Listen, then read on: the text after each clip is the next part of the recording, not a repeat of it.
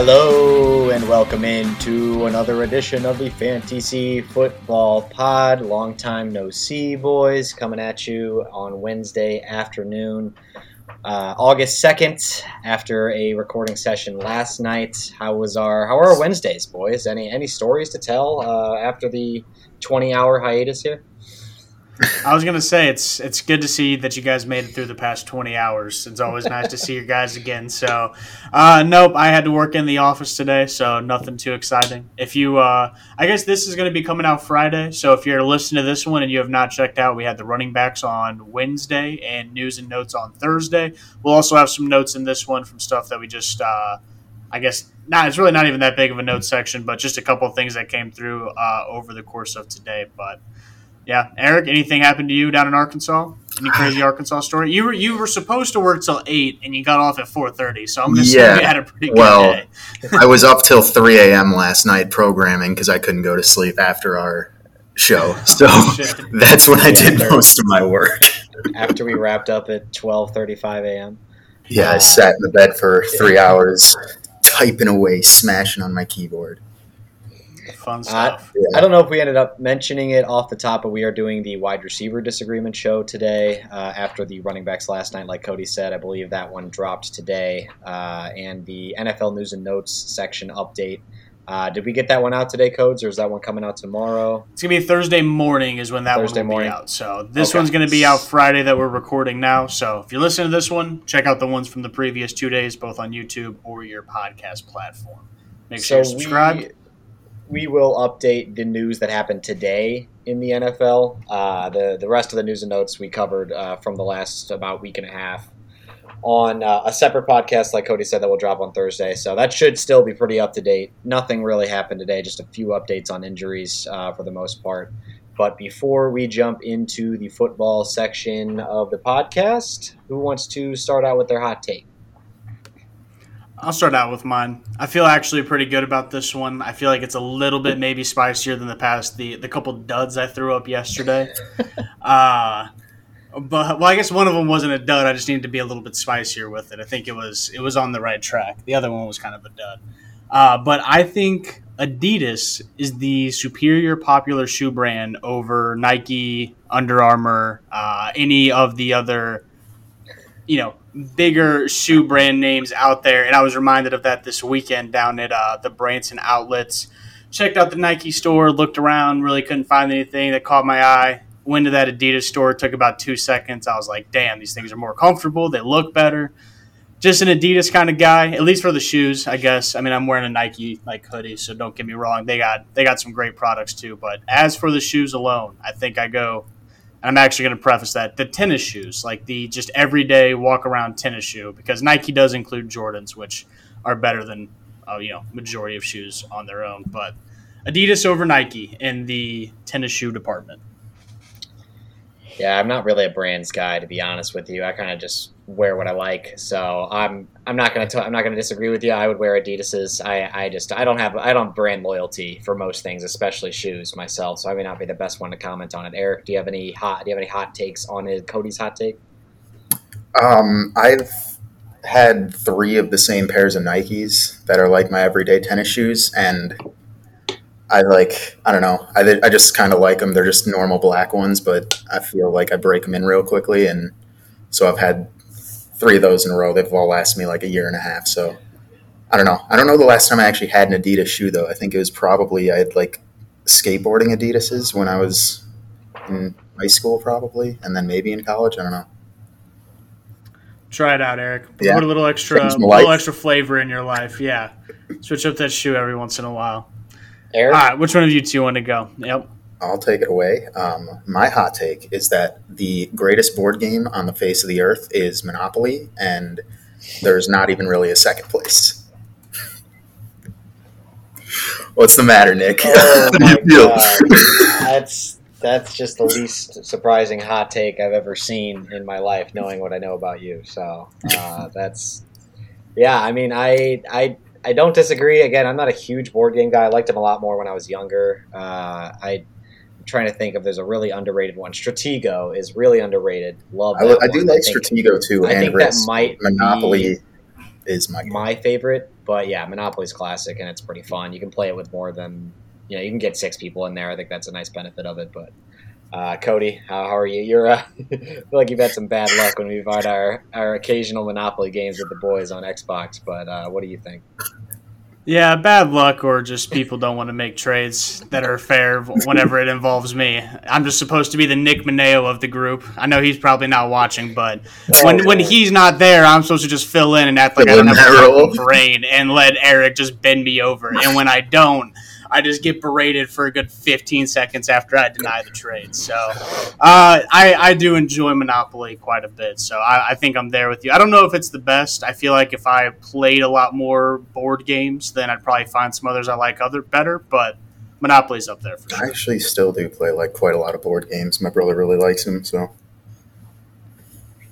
Big card game guy. I play a lot of different card games. I've realized I do not play as many board games. Next Yeah, I episode would- I, I would might have actually a agree card with game hot take for you. My hot take of the Solitaire. evening is that couch napping is better than bed napping. Uh, I think this has a lot to do with a, na- a napping kind of a you know you want to go to sleep but not get into your I guess your REM cycle if I'm being technical, but I think a bed is is almost is too good of a nap because when I get up I don't feel rested. I don't feel like I have. I just feel more tired because I want to go to actual sleep at that point. A couch kind of provides me with a you know a nice 60 to 90 minute refuge and i can you know kind of gain some energy from that that situation but other way around it doesn't really work for me I feel you. We have an awesome couch in our apartment back in Chicago, and there have been some pretty pretty solid afternoons where I just go splat right on it.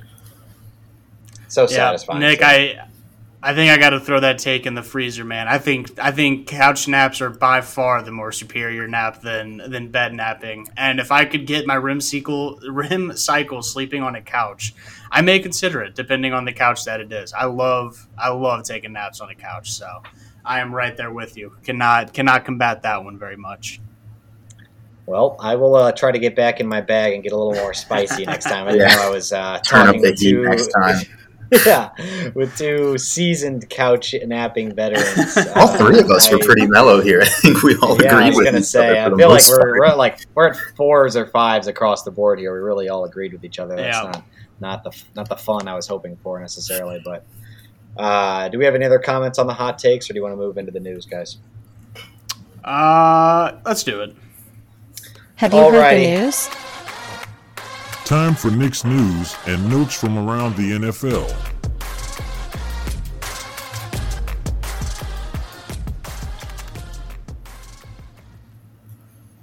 Still getting used to the drops over here, guys. Uh, but anyway, uh, a few updates from uh, the the news that we gave you yesterday. Cooper Kupp, his injury seems to be uh, pretty mild compared to what uh, the possibilities were here. Should be back in a couple weeks. I'm sure Sean McVay will be extra cautious with him. It's not like he was going to play in the preseason anyway, but I think you can confidently draft him wherever you were drafting him before this. I'm not too concerned. Do uh, either of you have a different view of this, or are we all right here? Uh, as long as he's healthy for the start of the season, he's one of my top three or four wide receivers I want. So he, he's not not changing in my opinion. yeah, good news for Cooper Kupp. Uh, best ball drafters or early drafters looks like he's going to be okay. I had a funny moment out of Patriots camp here. Uh, Kody's boy Rhamondre Stevenson has been sitting out of practices pretty often. In an apparent attempt to save his legs, when asked, Stevenson said, Honestly, you've got to ask Bill Belichick why I'm not practicing. Really uh, throwing the hoodie under the bus, not what I would recommend necessarily from a fourth round running back that again is uh, always just a replaceable position. Uh, I think like at the end, of the end of the day, this is just kind of a funny quote, but interesting situation here, I guess, that Stevenson and his coach maybe not seeing eye to eye on his uh, practice habits. Yeah, I, I think if there's one coach in the NFL that just like grabs your attention that a player said his name in any kind of a negative way in an interview, like Bill Belichick's just like, wouldn't want to be Rhamondre Stevenson tomorrow at practice. Like, you want to be on the field, buddy? You're not getting off the field, today. Let's, let's let's roll. Uh, but yeah, it's it probably won't be more than just a funny quote, but like you said, just because it's Bill Belichick, it just has that added little spice factor into it. He's going to be covering punts in the preseason. I was gonna say That yeah, yeah, right. He's, gonna play ninety five percent of the snaps week one of the preseason now, just uh, just out of spite. But um, Calvin Ridley, he has a toe issue. This one's a new update. Uh, I didn't see this as a big uh, big problem though. He was still limited in practice, so the fact that he's out there at all means uh, this is probably pretty minor. And then Alvin He, uh, Kamara. Oh, sorry. Go ahead, Kody. Sorry, it, it's even less minor than that. All he had to do was change his shoes, and he was back out on the practice field in full All right. capacity. He was just limited for the portion of practice that he did not have the correct shoes on. For You some had to get some reason. So, Adidas cleats there. Yeah, you know, if he if he did, that that explains why he's looking so fast in in these videos online. So all makes sense now. last bit of news that I'm not sure is news at all. I feel like this was already the expectation, but report came out. Alvin Kamara expected to be suspended by the NFL, so if there was any hope that he was going to get out of this without a suspension, that seems to be pretty much gone. But I think this is basically what we all expected, so no change from uh, my end at all here. Any uh, anything else to update here, guys, or do we want to jump into it? I think we're ready for it. Ready to get into the wide receivers. Last last arguments episode. Let's get into it. it. Let's do it.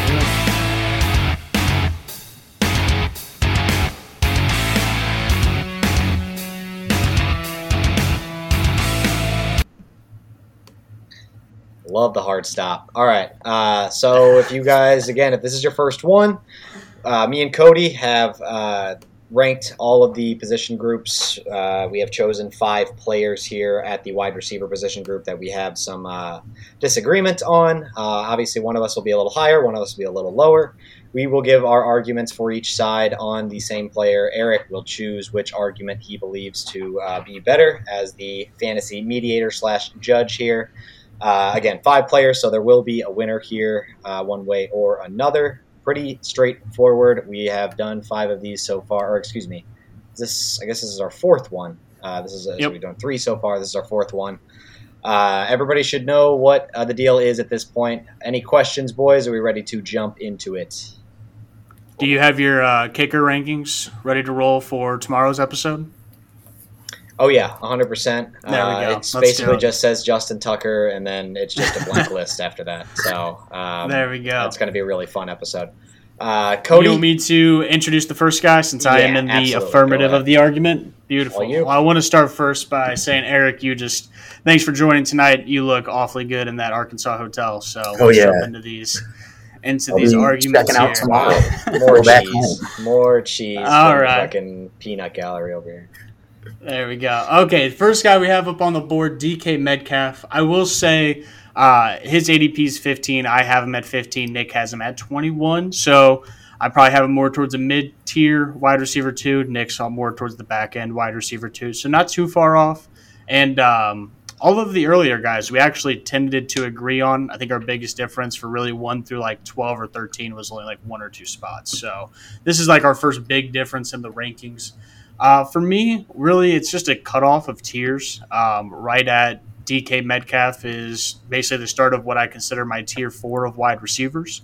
So I'm going to lump him in there with Calvin Ridley, Keenan Allen, Deebo, Jerry Jeudy, um, Amari Cooper. I think is the other name on that list. So those kind of guys, they all see very similarly. I think that they all have either really high talent or really high potential, but just maybe a couple question marks. And I think DK's is really just about JSN being added to this team and what he's going to take away from DK.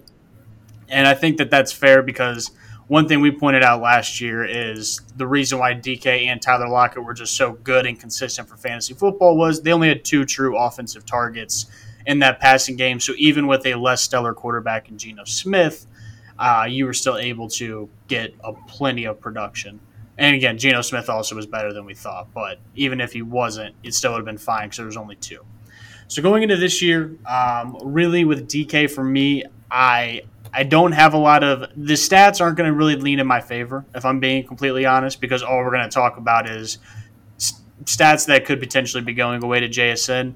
For me, it's just betting on the player. When I look at these other guys, DK has tended to be healthier than the majority of these guys. He has all he's almost always out on the field, just a freak of nature athlete, and I think he's one of those guys that if you get the ball in his hands, he could just make magic magical stuff happen. So again, I'm sure Aaron, or not Aaron, I'm sure Nick has plenty of stats as to why DK Metcalf, his numbers are going to go down this year. I'm pretty interested to hear it, but when I just look at the guy DK Metcalf, it's just hard for me to move him down in rankings, just knowing what he has been and what I think he still can continue to do. Yeah, I think uh, I think this is the again. I'm going to preface this. This is the the one guy off the top that I have the hardest time arguing against, just as a player. I think the biggest thing for me is uh, the end zone targets. They've been elite the past couple years. Last year, he led the NFL by a, lot, a wide margin. Only scored six touchdowns, actually. But uh, if that is to continue and he sees some regression in the touchdown category, uh, he's going to have a great year. I think that's that's really the only way that DK Metcalf really pays off on his draft cost, though. Uh, let's look at uh, kind of an overview of him as a player, and uh, you might see a little bit why I'm sort of concerned about uh, him this year. He had an elite 2020 season. He really broke out. That was his second year in the league. He was wide receiver eight in points per game, had 10.1 yards per target. Really efficient, really good. Uh, didn't need a ton of targets to get there. It looked like he was kind of springboarding himself into the you know top five or ten discussion for the next couple years. I think he was only 23 that year, but since then he has had seasons of 7.5 and 7.4 yards per target, very pedestrian, uh, probably even below average uh, as far as the NFL is concerned.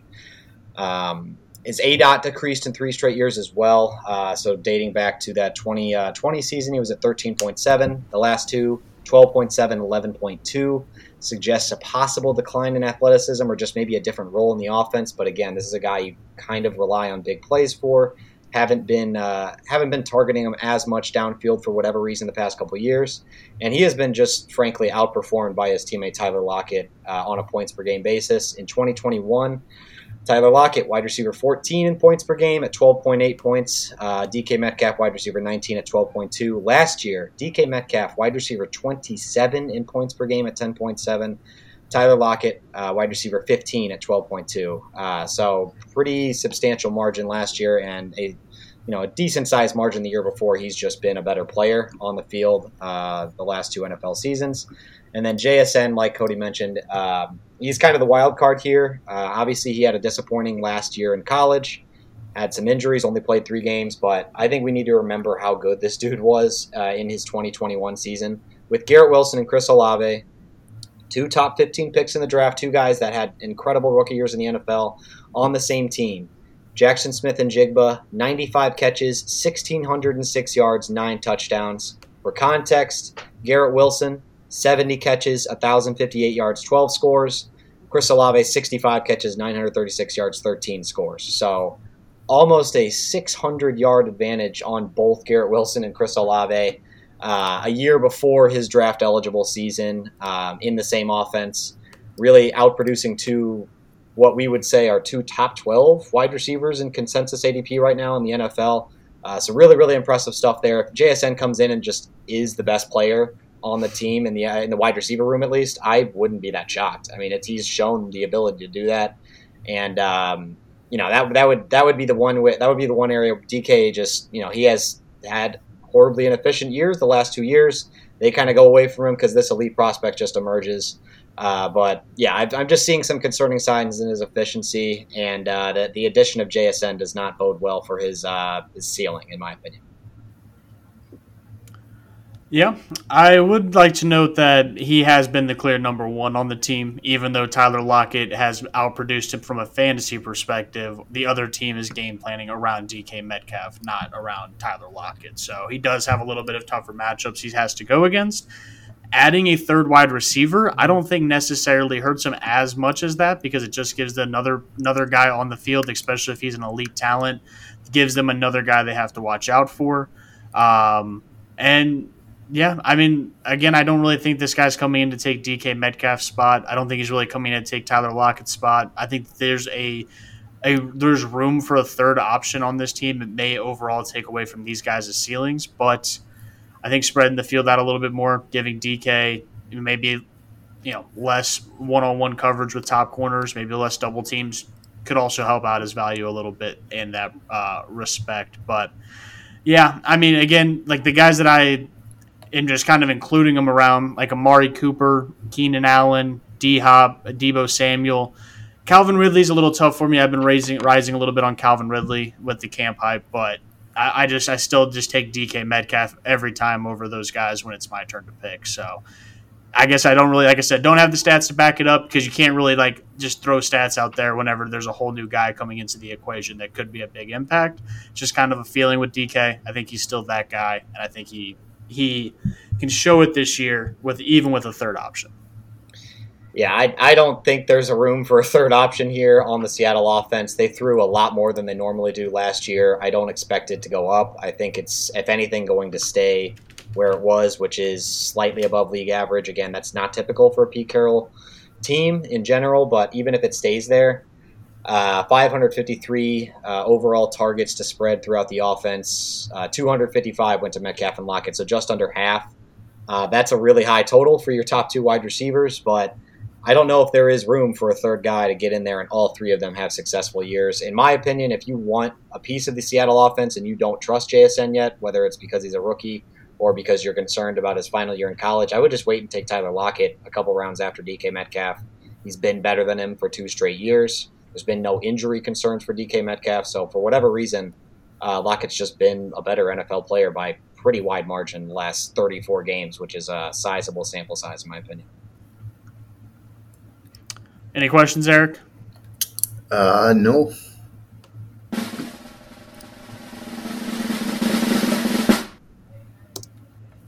I'm going to side with Nick on this one. I think there are a couple too many mouths to feed on this offense. I I hated that one from the second I saw it. I almost texted you and said we should do someone different because I I immediately was just like I I there's no good argument other than I just trust DK Metcalf to continue being a beast of a football player. And yeah, like yeah, I 100% agree. Like yeah, there's a lot of concern about drafting him where he's at when you factor in JSN coming in there and Tyler Lockett being as productive as he is. So I think it's uh, it's the end. I tried it for the bit, but yeah, it's just it's I I tend to I would lean your way I don't know if I'd really move him that far down my rankings besides behind Calvin Ridley, but I, I'm not as excited to draft him as you you should be when you're taking a guy as early as him. I think it's yeah. I think the end zone targets is the only only good argument you can probably have. Uh, I don't have the numbers in here in front of me, but I believe it was something like 24 end zone targets for DK Metcalf. The next closest in the NFL was like 17 or so. It was, it was ridiculous how far and away ahead he was. And he wasn't very efficient with them, so you could also argue that. I was say he didn't even score a lot. They'll go a different way this year because he didn't catch a lot of them. But at the same time, it's like if you're dropping back as a quarterback, you see a giant guy over there in the corner, you're going to throw the ball at him. A literal giant. Makes, yeah, that makes some sense to me. So I, I could see that argument. Maybe he just scores 13 touchdowns and it doesn't even matter. But yeah, I'm concerned with his uh, his efficiency the past couple years. It's been surprisingly bad after I dug into it. All right. Well, let's talk about Mr. Consistency. Nick's guy this year and Eric's guy. I already know this is an uphill battle. I, I feel say. like I'm going down 2-0 right away. But I do not give a fuck. Let's talk about my least favorite guy in the NFL, DJ Moore. Eric, or, sorry, to, Nick, you not, you take the floor. not to spoil it, but you're gonna have to back up a Green Bay Packer after this. So you got a real uphill battle coming here with uh, a Chicago Bears fan as the judge. Uh, that is, of course, DJ Moore. Um, I. I will admit this is probably my least statistical argument that I have. I will give some numbers, uh, but again, there, there, I have just kind of fudged some things. I don't have a huge statistical argument here for uh, DJ Moore, you know, taking a giant leap here. I have him at 17. ADP's 23. Kody has him at 27. So this is actually a pretty large disagreement in this area of the draft. Uh, ADP like a little closer to Kody, but pretty much right in the middle of us. So wide receiver 17, where I'd like, where I would be taking him. Uh, he's going at the four or five turn right now. I mean, so basically, I'd be comfortable taking him in the fourth. I mean, that's a decent investment, but it's not like, you know, you're not t- you're not taking a. It's you can take him after a guy like DK Metcalf, like we talked about. Uh, let's see who else is going around. him. Drake London's ahead of him right now. D Hop, uh, Jerry Jeudy. I would gladly take him over all those guys. Uh, let's look at uh, DJ Moore's career real quick. Uh, he has had a 25% target share over his career after his rookie season. Uh, he has at 8.1 yards per target in his career. Really solid numbers with very mediocre quarterback play. I think he had one season where Teddy Bridgewater kind of had a resurgent year. He had uh, a pretty solid season as a quarterback that year, but other than that, he's been dealing with the Sam Darnolds, the Baker Mayfields. Uh, he's really been the bottom of the barrel as far as quarterback play is concerned, and still on a rate basis, he has been pretty solid. I think this is a really good wide receiver here. Uh, but at the end of the day, I think the argument comes down to Chicago throwing the ball more. They've had 22.2 pass attempts per game last season. If you look at every team that was lowest in the league at pass attempts in that particular year, the last 11 years, Chicago is still an outlier. I remember I said 22.2 pass attempts per game. The second lowest in the last 11 years was 2013 Seattle at 25.7, a full three and a half pass attempts higher than what Chicago was at last year, which is just incredible. 27.07 is the average over those uh, over all of those 11. So I think we can expect them to get to at least the average of the lowest, you know, NFL team at pass attempts per game.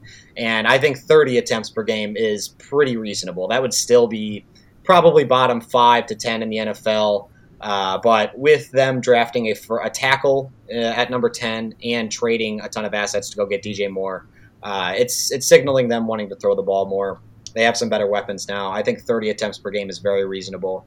And if we give DJ Moore his career rates, 25% target share, 8.1 yards per target, like I said, that would give him 70 catches, 1,071 yards, seven touchdowns. I gave him touchdowns based on Justin Fields' career touchdown rate. Uh, and that would get us to wide receiver 18 last year, which is right around where I have him. Any improvement in Justin Fields' game or bump in target share, I think 25% is pretty conservative, honestly. I'd expect him to be closer to 30 if I was projecting him out. Uh, will only push him further up the board. And again, this is just, this just has that smell of the AJ Brown to the Eagles. Uh, Jalen Hurts takes a step. AJ Brown takes a step. Oh my God. Stefon Diggs to the that, Bills. That is, Josh that Allen is takes just, a step. Stefon Diggs takes a step. I mean, this this is just this is just what we've seen the past couple off seasons. This is the move that was made by a team in a similar situation for a quarterback that was struggling to throw the ball, but is throwing to who? Equanimeous St. Brown, Darnell Mooney, half a year because he gets injured. Uh, he had no targets, and I think you give him a really, really good wide receiver one, in my opinion, and he can take a leap. Uh, it's a bit of a risk, but I think he's going to get a ton of targets either way, and maybe he'll just be his inefficient DJ Moore self. You'll have a boomer bust wide receiver two. Uh, maybe not what you expected, but not going to be a negative asset. Uh, and, and, he has upside for a lot more.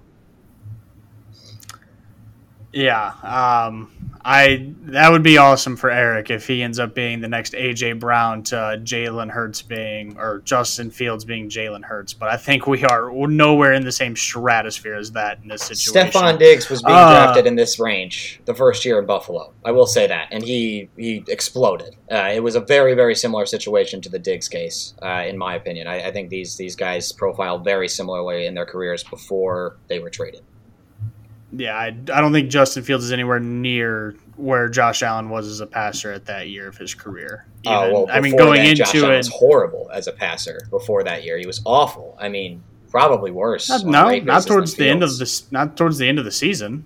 He started picking up towards the end of the season. They got Diggs, and then he took off right after that. But I mean, basically, the, again, I, I'm not going to combat that argument because I don't really have anything for that. But I, if you listen to the podcast, you know how I feel about DJ Moore. He's a boom bust wide receiver two. That is his ceiling. That is what has proven to be his ceiling throughout his entire career. And we could talk about quarterbacks, but talking about Justin Fields like he's going to turn into one of the top five quarterback this year is, I would say, a little bit crazy just based on the fact that we didn't see anything besides running from him last year. Uh, Darnell Mooney was the highest scoring wide receiver they had last year, 58th in points per game. So even if he was hurt, even when he's out there, he was still now producing for a fantasy perspective. Uh, coming off a year where he was 26th in points per game in 2021, so he actually declined with their new offense they have. Um, I, it, for me, it's just simple. I know I know what the outcome is. The, the best that he's finished is wide receiver 18. I I don't think Justin Fields is an elite passer of the football. He has not proven to be anything like that so far in his career. And I like yeah, we can point to outliers like Jalen Hurts and Josh Allen, but those are outliers. Like we're not just expecting every quarterback to make that jump. We saw what happened when people expected Baker to make that jump and people expected other young quarterbacks to make that kind of jump. Not everyone does it. Like outliers like Hurts and Allen are outliers for a reason again, I know this is an uphill battle. I'm not trying to talk shit on Justin Fields. I think he's a good value where you can draft him in fantasy. I just would not want his pass catching options, including DJ Moore, uh, anywhere near you know uh, where he's going in drafts. I think every guy around him I would take over him.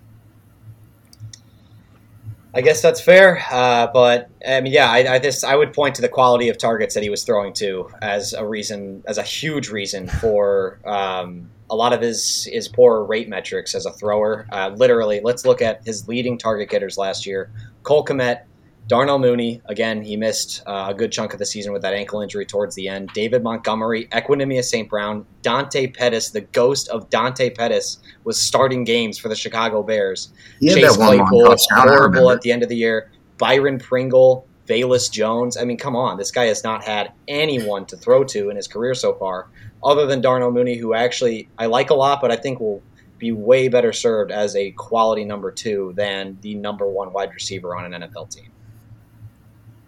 That is that's all for you to take. Snag up as much DJ Moore as you can. That's just going to be a nice boom bust wide receiver three for you. Well, that's what they said Eric, about any Stefon questions? Diggs. Then he finished top five. Uh, no, I'm, I'm good, I think.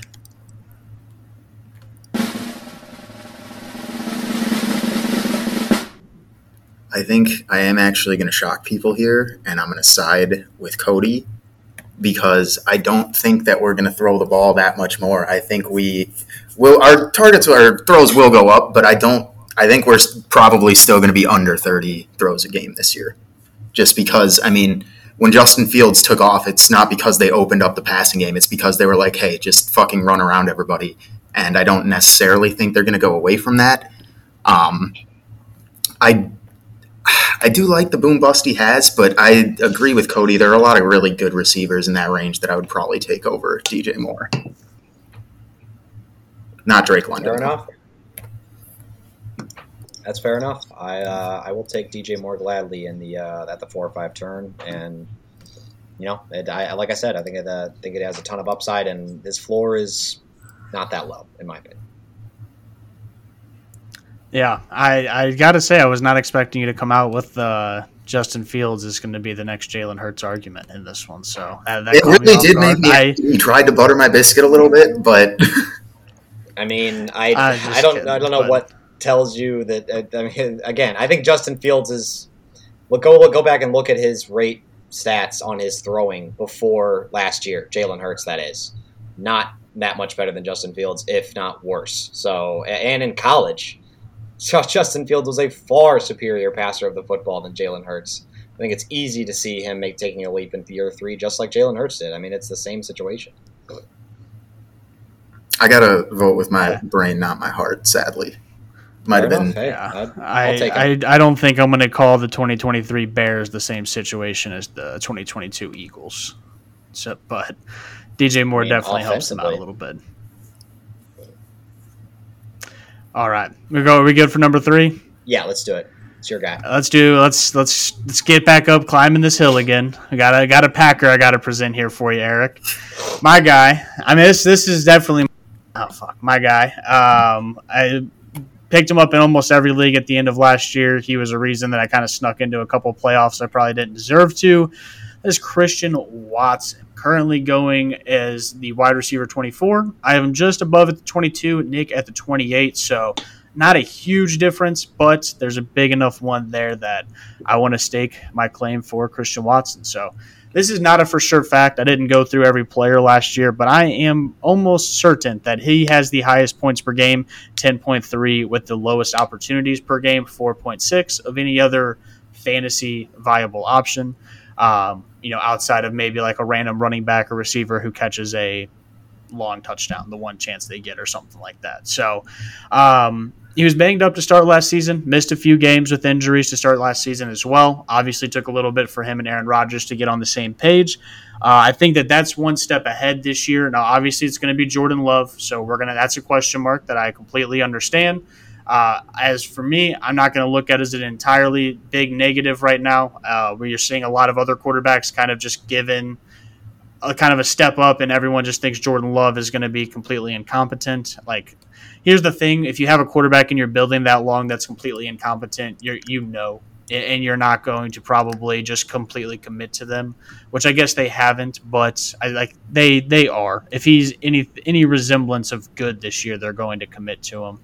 Um, but my reason why I love Christian Watson, he has great game breaking ability. Obviously, with the limited amount of opportunities last year, he was putting a lot of fantasy points on the board. From week 10 and on, he was the overall wide receiver eight for fantasy football. So that's obviously a big step going into this year once he finally got healthy. And then my final point, and I think this is probably the biggest point for me, is I am not at all trying to come across and say that he is going to sustain his level of production on his level of opportunities.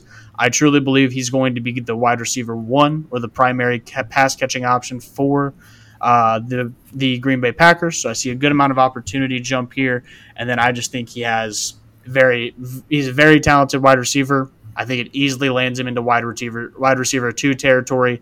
And um, unlike DJ Moore, I do think Christian Watson has true ability to break out in his sophomore season. Fair enough. I like Watson, the player. Uh, a lot of his rate stats were really good last year. Again, that's with Aaron Rodgers, a Hall of Fame quarterback, so hard to know if he's going to be able to replicate that with Jordan Love. On Jordan Love, by the way, I don't think that this signals any sort of belief from the Packers in his ability.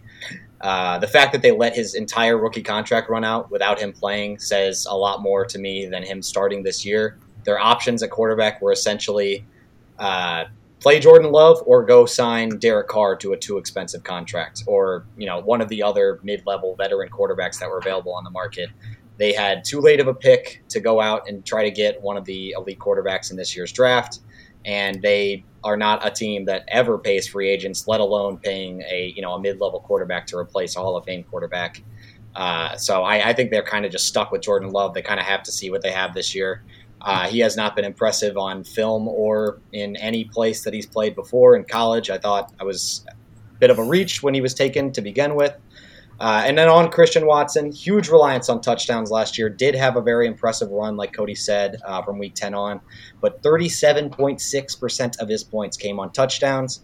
For context, Davante Adams led the league with 14 touchdowns last year, and he had 29.4% of his points from touchdowns. So Christian Watson, uh, really, really touchdown reliant last year. Uh, yeah, again, nine in, uh, I believe, all of the, the, the week 10 and on games. I don't think he had any before them. Uh, excuse me, I'm not positive, but uh, touchdowns obviously played a huge part. The Packers' offense also concerns me. Uh, the last three seasons in plays per game overall, they're 24th, 18th, and 20th. Uh, that is with a good quarterback on mostly successful teams. Last year, you know, obviously they were a little bit more closer to 500, but the two years before that, they were 13 and three. That's a team that has the ball that should be, you know, higher end of plays per game uh, in totality give them a bad quarterback, maybe knock down the win total a couple couple degrees, they could be bottom three in overall plays. So I think there's just going to be less opportunities uh, across the board for this offense. Uh, and again, the Jordan Love factor is just a little scary for me. The the bottom, the the floor for Christian Watson. We talked about the floor for DJ Moore. The, the floor for Christian Watson is unplayable uh, in you know three or four weeks. I think you could easily envision a scenario where you know him and Romeo Doubs are kind of close in target share, and you know, you're, you're getting four or five targets a week. You're getting a lot of one or two catch games. Uh, I would rather take my shot on a guy like Mike Williams, who I think profiles very similarly, but plays on a much, much better team with a much better quarterback. Yeah, I, I, think our, our difference in opinion here is I don't think that there's going to be a him and Romeo Doubs are 50 50 in targets. I think he is going to be the wide receiver one like they drafted him to be. And I think that this is going to be a year that he you know, if Jordan Love is below average and holds him back, he's going to finish as a low end wide receiver two, high end wide receiver three. And if he, if Jordan Love is any resemblance of an average quarterback, Christian Watson is going to have the chance to really break out this year. He just his his talent is way higher than a lot of other guys in the same area. It's just your biggest question marks Jordan Love, and I don't know. I got a hint that Christian Watson is like AJ Brown going to the Eagles, and Jordan Love is going to take a big step this year. I, I, don't see where I'm the logic kidding. is there at all. Chuck uh, just a joke. Just a joke. Um, yeah, no, I, I just think his floor is way lower than that. I mean, I could easily see him finishing outside the top 36 at wide receiver. Uh, I I don't think he's guaranteed to be the number one uh, by a wide margin. And again, Jordan Love could be a bottom five quarterback, and then in that case, you're not. I mean, there's there's a very good chance there's just no successful pass catchers on this team. Where is his? You gave me his ranks. Where's his ADP? When is he going in drafts? 24, mid fifth. So right after DJ Moore. DJ Moore's 23, he's 24.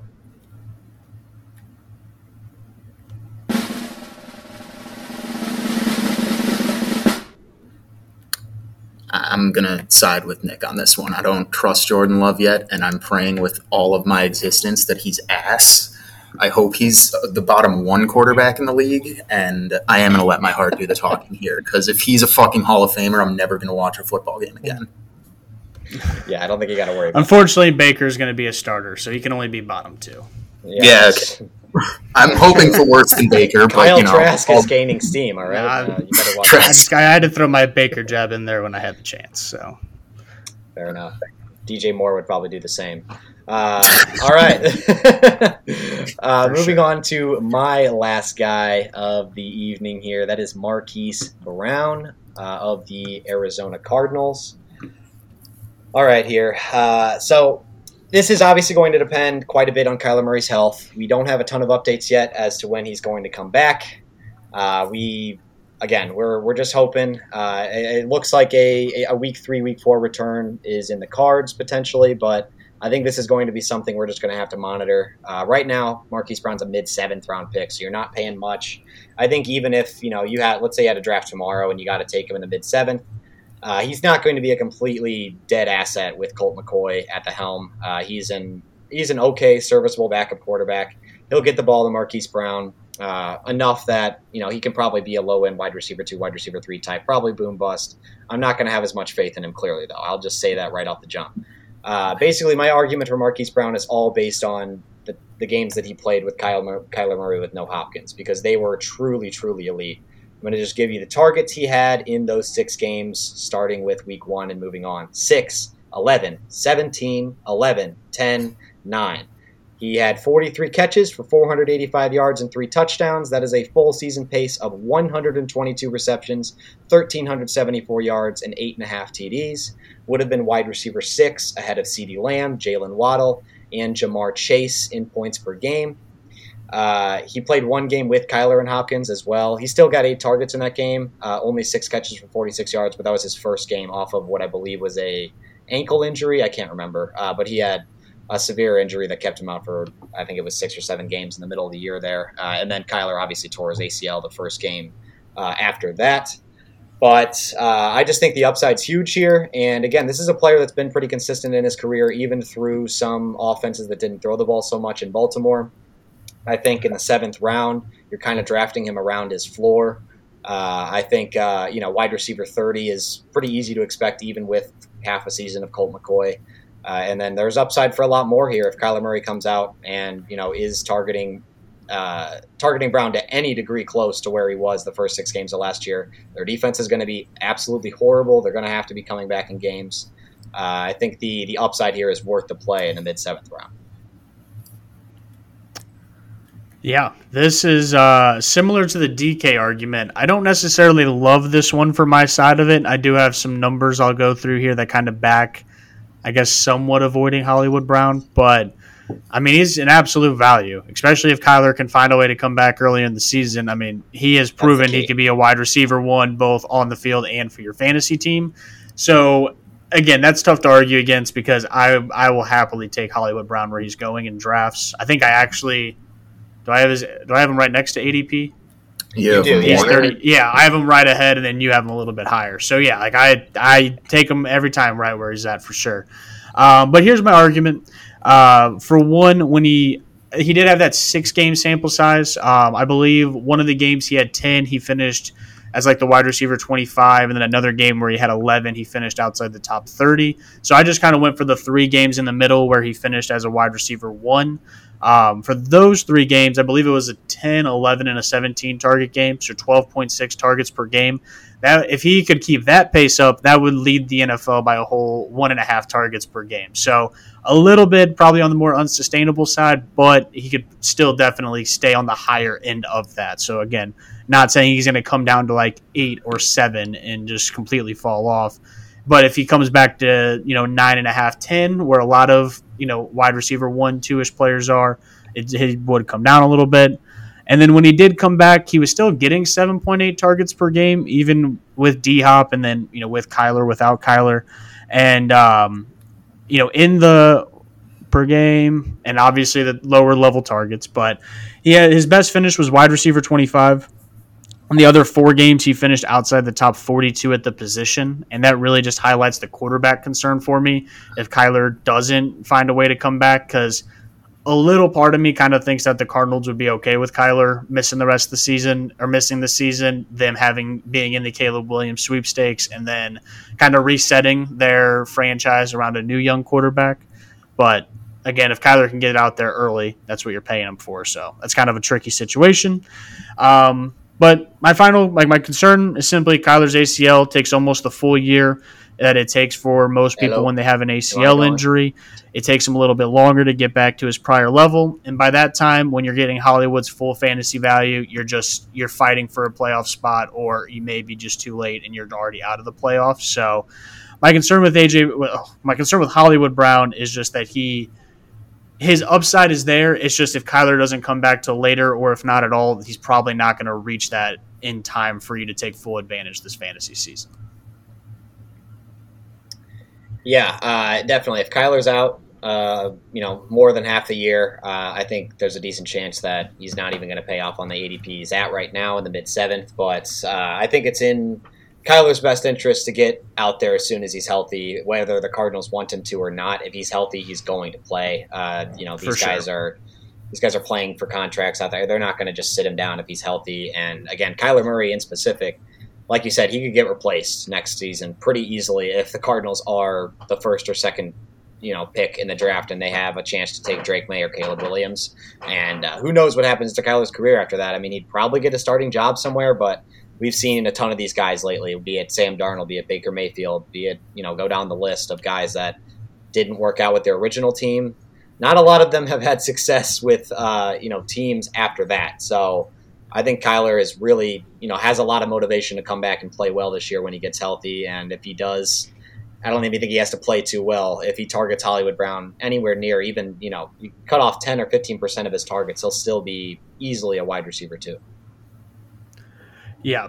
Uh, and on your point about Kyler and the Cardinals, he's also under contract. So any team that is then thus trading for Kyler Murray, I'm sure the Cardinals are going to want to get something for him, considering they just paid him, and he is a relatively high talent at that position. So I don't know what I yeah, if he can play, I assume he will. But again, like I, my final point here is just I'm not arguing that Hollywood Brown's going to be bad. I'm just arguing that I will. I, I have him a little bit closer to where his ADP is currently.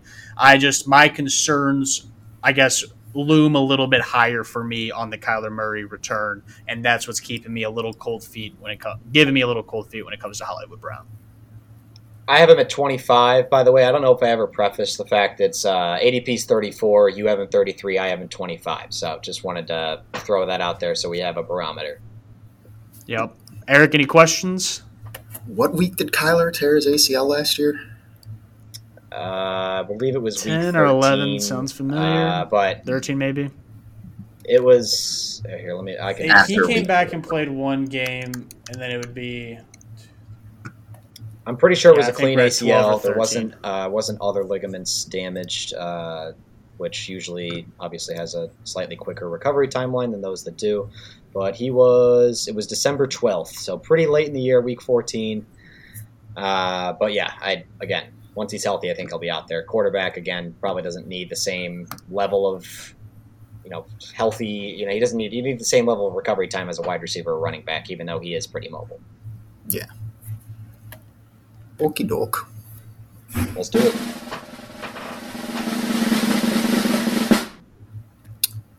I'm going to side with Kody on this one again. I do still think he has value, like Kody said.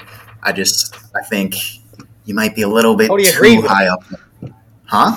I was gonna Kody say I hated me. that argument. He literally just agreed with me, dude. He didn't even make an argument against fucking Marquise Brown. God damn. But he, I mean, I- like, my uh, my argument was the that quarterback high up concern. for him. Like, I don't think I'd take him over. maybe I would take him over Godwin. I don't think I'd take him over Mike Williams. Probably, I eh, maybe maybe in the same area as Tyler Lockett. I don't know. Hey, fuck you! I'm just gonna vote for Kody again next time because you're upsetting me. How does that make you feel, Nick? I just can't believe that. I, I literally, he just, he just agreed with my argument and was like, "Yeah, I can't really argue against that." And then you're like, "Yeah, Kody, I agree with you." Uh, that's. I don't buy that Uh, Kyler's going to be there that long either. That's fine. Hey, if you want to say that, then That's That- that's, that's the only good- premise of my point, argument right. against him is If the you Kyler believe situation. Kyler's going to be out longer uh, than I do. Then you know what? If you're right, then What is I his timeline be right wrong about Like, do they have timeline. any idea? I There's No no, timeline yet. He's still possibly going to play week one. They're saying that, but Yeah. I mean, it's They have not even just ruled up in the air. yet. They have not. They've not given us any info. It's very tough. I did a lot of Googling to see if I could find any Arizona beat reporter or anything that had any kind of info so I could have a little bit more to back my argument. But it is nothing at all. Yeah, so, you're you're playing the wild card of Kyler Murray's health right now. We'll know a lot more. I'm sure two weeks from now, this argument will be a lot easier to have, to be honest, because we'll have uh, hopefully an update. Or at that point, a lack of an update would probably be an update in itself that things aren't going too well. But uh, anyway, Kody, you want to get to your last guy? Let's do it. Let's wrap this up here. Uh, last guy. Uh, actually, going, I think, a little bit ahead of Hollywood Brown, but just the way that we worked it out so we could go back and forth. Terry McLaurin, currently going ADP at 25, uh, 52nd overall, early mid fifth round pick. So we're right back in that Christian Watson, DJ Moore tier of player. I have him at 23. Nick has him at 34. So I would say considerably below his ADP.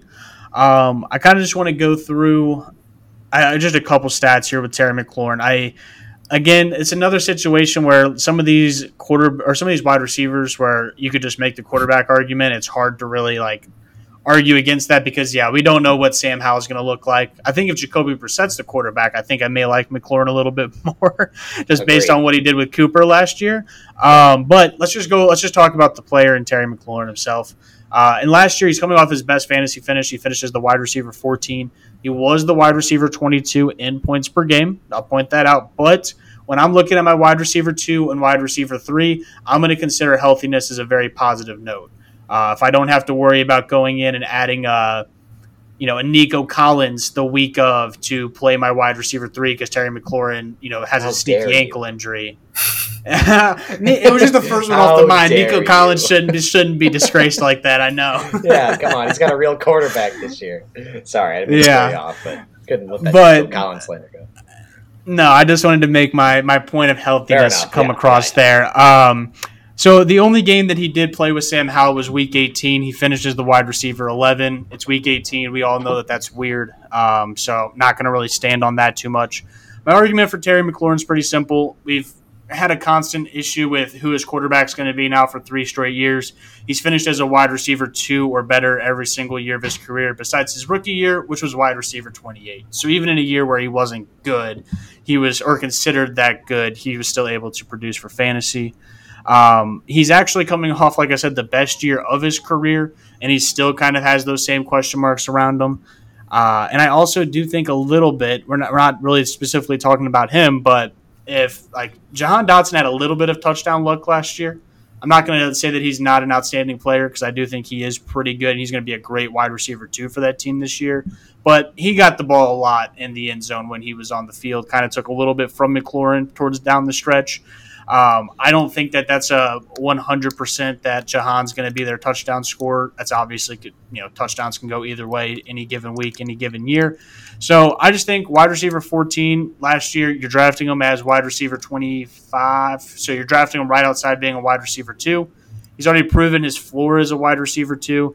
If Sam Howell can be average, it's gonna he's gonna be better. If Jacoby Brissett comes in, I think he's at least a mid-level wide receiver too, just based off of what Amari did uh, with Jacoby. I believe I may have this number wrong because I realized both my numbers are eight, but I believe Amari Cooper was the number eight wide receiver through the first ten or twelve weeks last year when Jacoby was sounds the right. uh, quarterback. So again, Sam Howell's my biggest question mark just because we have not seen him on the field enough to really trust that he's going to be an NFL caliber quarterback. But you know, I know Taylor Heinicke's a great story, but you know, you can have your question marks with him and all the other Washington quarterbacks, and McLaurin just seems to be a constant throughout. So when I'm looking in this range, um, you know, again, I think I'm going Christian Watson as my favorite guy in this category, but I think McLaurin would be right behind him uh, when I'm looking at these rankings.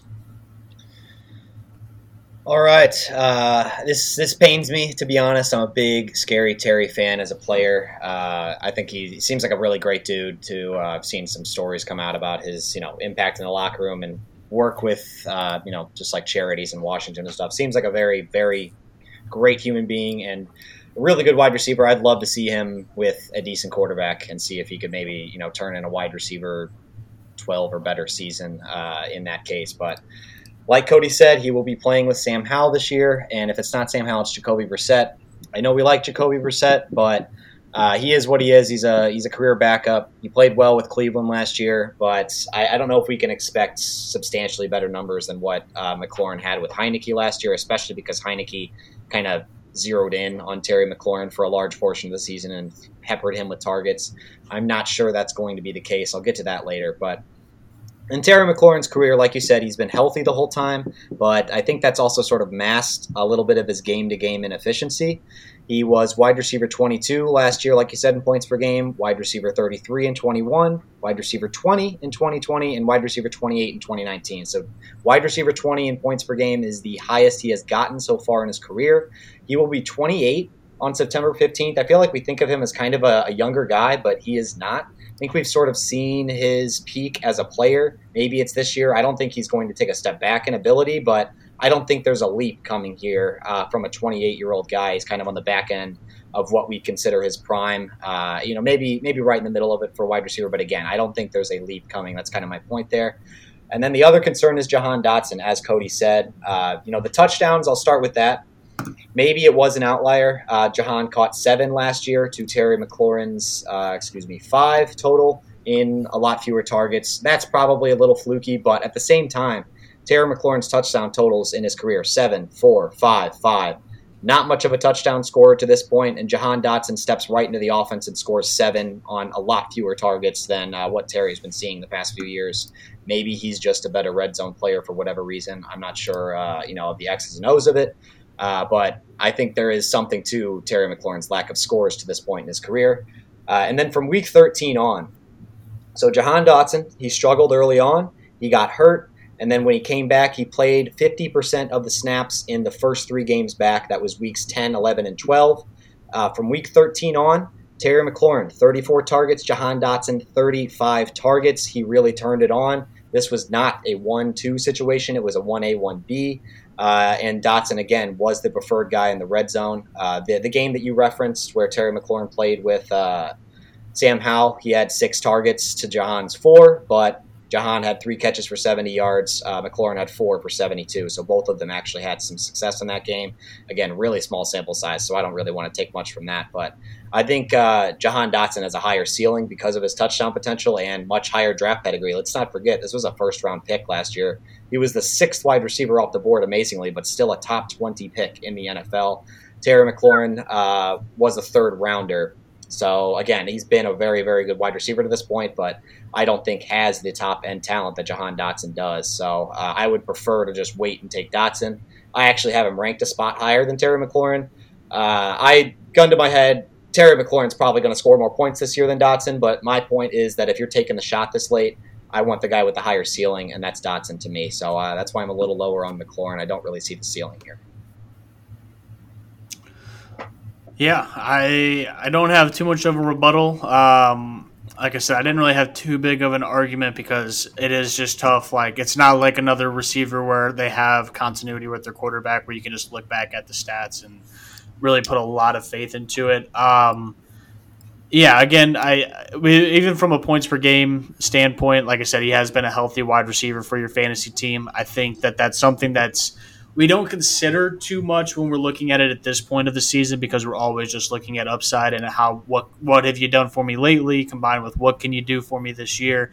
Um, but if Terry McLaurin's in your wide receiver two spot every single week, um, not only do I feel like you have the upside of him to be able to finish as a wide receiver one, which he's proven throughout his career um, but again, even if his floor is, you know, uh, mid wide receiver two in points per game, you're you're drafting him just barely above that. So you're not really losing a lot of value on that pick. I think it's a pretty safe pick. I think like if you want to get ballsy and go DJ Moore over him because you like the potential upside, I think that's a draft selection while you're building your team. Uh, but for me, when I'm just looking at the value there, I feel like there's there's close to no way outside of injury that Terry McLaurin doesn't find his way in this same area again. And I do think that there is a chance that he could have one of those outlier touchdown seasons and bump himself up into a higher caliber of wide receiver too. You said Terry McLaurin's floor is a mid wide receiver two, even though the highest he's ever been on points That's- per game is wide receiver No. twenty. So I think his ceiling Sorry. is a mid wide receiver two. I think is what you meant when uh, when you said that. His I floor meant is mid wide wide receiver, receiver 33. three. I Yeah, was thinking well, mid wide receiver three. Yeah. Okay. All right, that's fair. I'd say that's uh, I was thinking between Maybe. two and three. Maybe. I was going two and a half, and then just I don't know why I said mid two because that would obviously be like eighteen. So yeah, so which mid. is higher His he's floor is a mid wide receiver three, and then goes down to uh, a ceiling of you know a wide receiver two. But I think he does have a little bit more, uh, and we'll see again with the quarterback play. I don't really have any argument on that. So Yeah, I don't know. We'll I mean, see if if Sam can be good or Jacoby can be decent like he was last year. I feel like there's a little bit of a higher ceiling, but there's a reason why you're taking him at the wide receiver too. I mean, I think if he's on the Chiefs with this talent, you're you're pretty stoked about him. But the quarterback's just something you can't you can't overcome until we see it. Yeah, I just don't. I don't understand taking Terry McLaurin over DJ Moore at all. I think these are two very similar receivers. They've had quarterback struggles throughout their career. They've been really running the carousel. Uh, I'm not saying Justin Fields will be a better passer than Sam Howell this year, but I think there's a very good pot. There's if one of those two is going to take a leap, it's going to be Fields, not Sam Howell. I mean, we've seen him play one NFL game so far, and he and DJ Moore's the unquestioned one. And I think you could argue that Jahan might be the one here. So I, I don't know. I just I couldn't. I could not see the argument to take uh, McLaurin over over Moore because I think they're very similar quality wide receivers as players, and I think uh, Moore's in a vastly superior situation.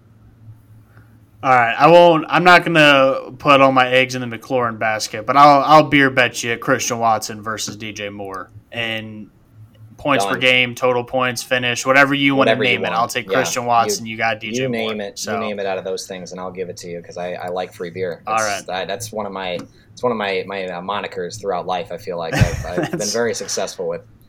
Free beer is good, so I'm, I'm all for Is it. it is it a hot take that I'd rather have a cold beer than a free beer?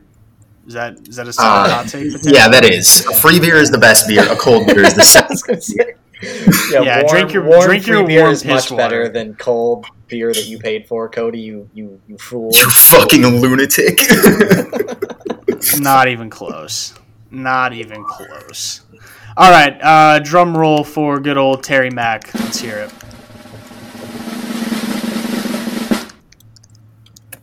I am actually going to side with Nick in this one again. And going in, I thought I was going to side with Kody, but I think I see a lot more of Jahan Dotson's upside, and I didn't realize that he had kind of eaten into that wide receiver one role on that team.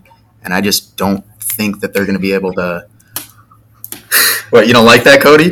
You don't like that? Wide receiver one role. I don't think any of his stats besides touchdown show wide receiver one role. I meant on like the Washington roster.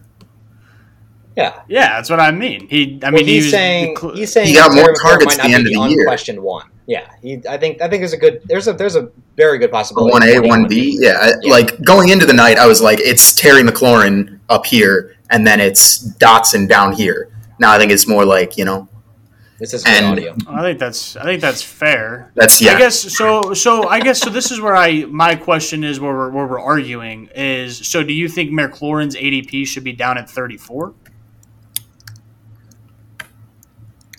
Because you said Nick won the argument, so how far are you Yeah, how far are you drafting Terry McLaurin down there? Because that's that's where like I don't really understand where these arguments are going. Is like there's a lot of guys in between twenty five and thirty four that I'm sure you're probably taking McLaurin over.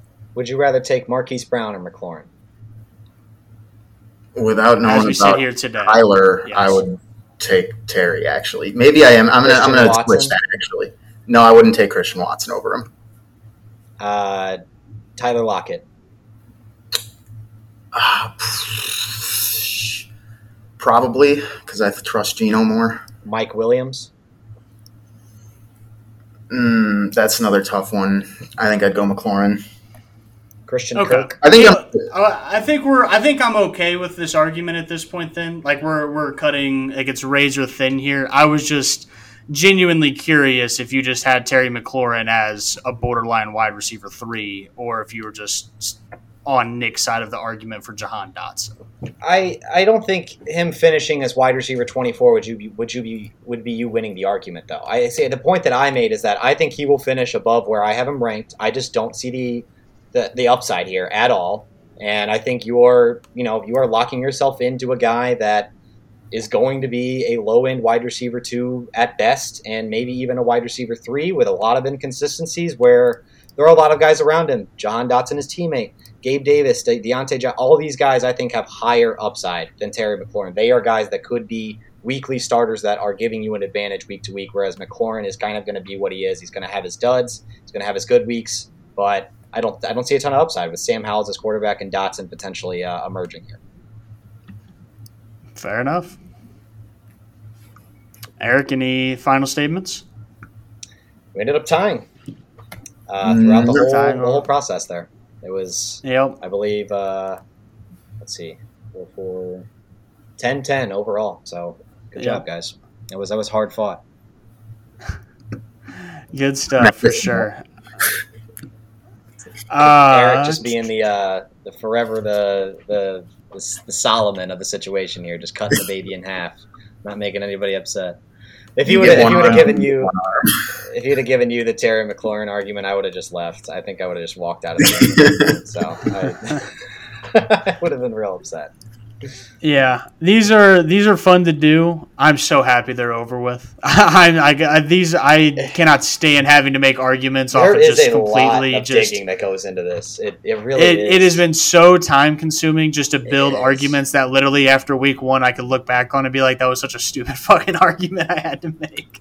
Yeah, because I there was a couple times where I was building an argument where I had to just I just like I was like I don't like this like I I can't like I don't believe what I'm talking about right now and I had to just tear Yeah. it down and like restart and I was like that was like 45 minutes down the drain of just That's like looking up this stat and then this stat and then this stat and I'm like oh wait this whole argument's stupid and I just have to restart yeah it is it is very time consuming they are really fun though Yes, they are a lot of fun. We uh and it also kind of makes you even if it's like not as fun when you have to like stand up and like stand on it, but like it does make you think. Like I look back at my DK Metcalf ranking, like I, I don't know. Like I think I like Calvin Ridley a little bit more now. Been rising a little bit on Me too. Deebo as well in that same category. So it's like it kind of makes you think about it like, oh, you know, why is Nick this far down? Let me look at some different stats too. And you're like, Yeah. okay, that makes sense and stuff. So Helps it was a fun exercise for sure. But it will it will be nice to get into just uh, some positives. We could we could stay on a lot of positive things from here on out when we're talking about these players. We don't have to try and tear them down and, and fight for our argument.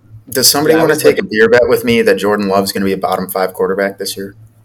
What How is, do we like, rank how do you that? how do you quantify that yeah Bottom five in mm, points per game or QBR or anything. I just want him at so the bottom of the is league. this of like guys Fantasy that or start at NFL? least 10 games or something or like because because i mean bottom five i mean there's going to be like 45 quarterbacks that play i mean you oh yeah, quarterback 37 and not be bottom five technically we do need a minimum games. so, So do let's you- say well, let's just games say like three-fourths of the season i'd say that's I would like say ten to twelve, depending as long as he plays the full season. I I would say if you play ten games as a quarterback in the NFL, you you were that season's starter. I guess. So- I mean, I could see like Baker Mayfield playing the first five games, getting benched, and then playing the last five games or something of Trask just is horrible. And then maybe he's better at points per game than Love, but he didn't really have a better year. You know, I don't know. Like he could have like a Yeah. couple outlier games that just push him up. I, I, I you- but again, I, I'm okay with you guys. This is your guys. I just want to bet on Jordan Love to eat that. How we do that, I don't care. Okay, I'm gonna say minimum ten games. All right, here. Uh, you know what? I'll I'll throw one out there for you. I'll go Justin Fields versus uh, Jordan Love in passing yards per game. Oh, I'll take Justin Fields 100 out of 100 times. All right, Okay. I'll take Jordan Love. Good Love. one. I think that's that's fair because I'm not betting against Justin Fields' legs. All three Yeah, of them. fair enough. Yeah. No shot.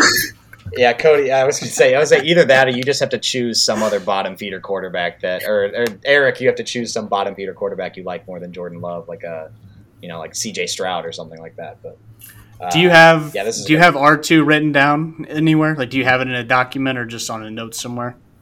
Uh, yeah, he shared it with me earlier. yeah the uh, the bets? I have them. I have them written down. I sent you the Perfect. the doc yesterday, so they should be uh, should be there. I, I I made our our DJ Moore one. I said Nick bets Kody. DJ Moore will outscore Christian Watson in points per game, half PPR. Does that sound all right? Yes. Okay. Yep. Kody bets Eric that Jordan Love will have more passing yards per game than Justin Fields. I like that Ah, one. there That one's uh, that one's interesting. He's gonna go for just like enjoy buying people beer, so- ACL. You guys say you like you guys like free beer. When I right. when I pull up with this boiling hot beer, I hope you guys all enjoy it. I'm a shotgun. Yeah. Oh, yeah. Eric, you opened you opened that door for the boiling hot beer, man. That was all you. I'm gonna blame you, and I'm fucking You choking agreed down with a warm Keystone Light. Yeah, I know. Oh, jeez. All right. Well, all right. Let's wrap up this episode. If you made it this far in, like, comment, subscribe, share with friends, share with family, help the boys get out there. We are. Uh, it's going to be pretty hot and heavy for the next few months. So if you are an Yep. early one on the bandwagon, uh, share us share us with a couple of your buddies. We are working working our butts off to get this content out to you, both long form, short form. Check out TikTok, Instagram, Facebook, Twitter, all the stuff. So it should be everywhere. Peace out. Any any final statements, boys? Or we we, we good? I think we're good. good Let's get out of here. I think we need a good saying to end every. I feel like every like every good podcast has a good saying at the end of it. Like people like say something. Jordan can't Love think of- sucks. I'm cool with that one. DJ Moore's a fucking beast. I'm gonna win all my beer bets, and I feel good about it.